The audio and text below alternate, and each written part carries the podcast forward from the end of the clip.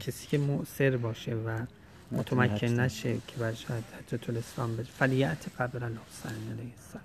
بره قبر سید الشهدا. و دیگه عرف انده یا لیعرف انده عرفه رو بره اونجا. فذالک یجزی حجت الاسلام.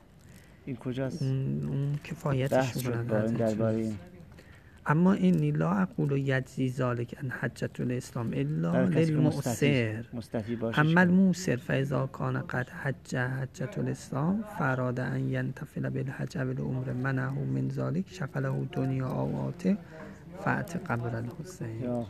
پس کسی که وضعش مستطیع نشده بره. بره زیارت امام حسین علیه السلام. برابر حجت الاسلام. عرفه.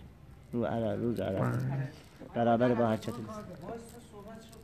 کسی هم که وضعش خوبه حجت الاسلامش رفته باز نتونسته حج بره بره قبر سید الشهدا در عرفه اجزعه ذالک ان اداء الحج و العمره.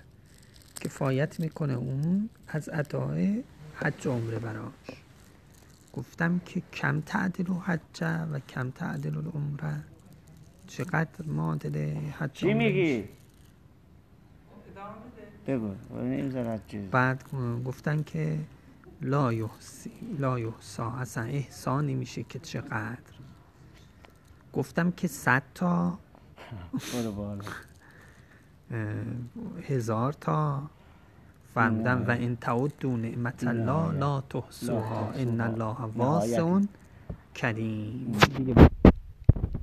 خدا رو بگیم.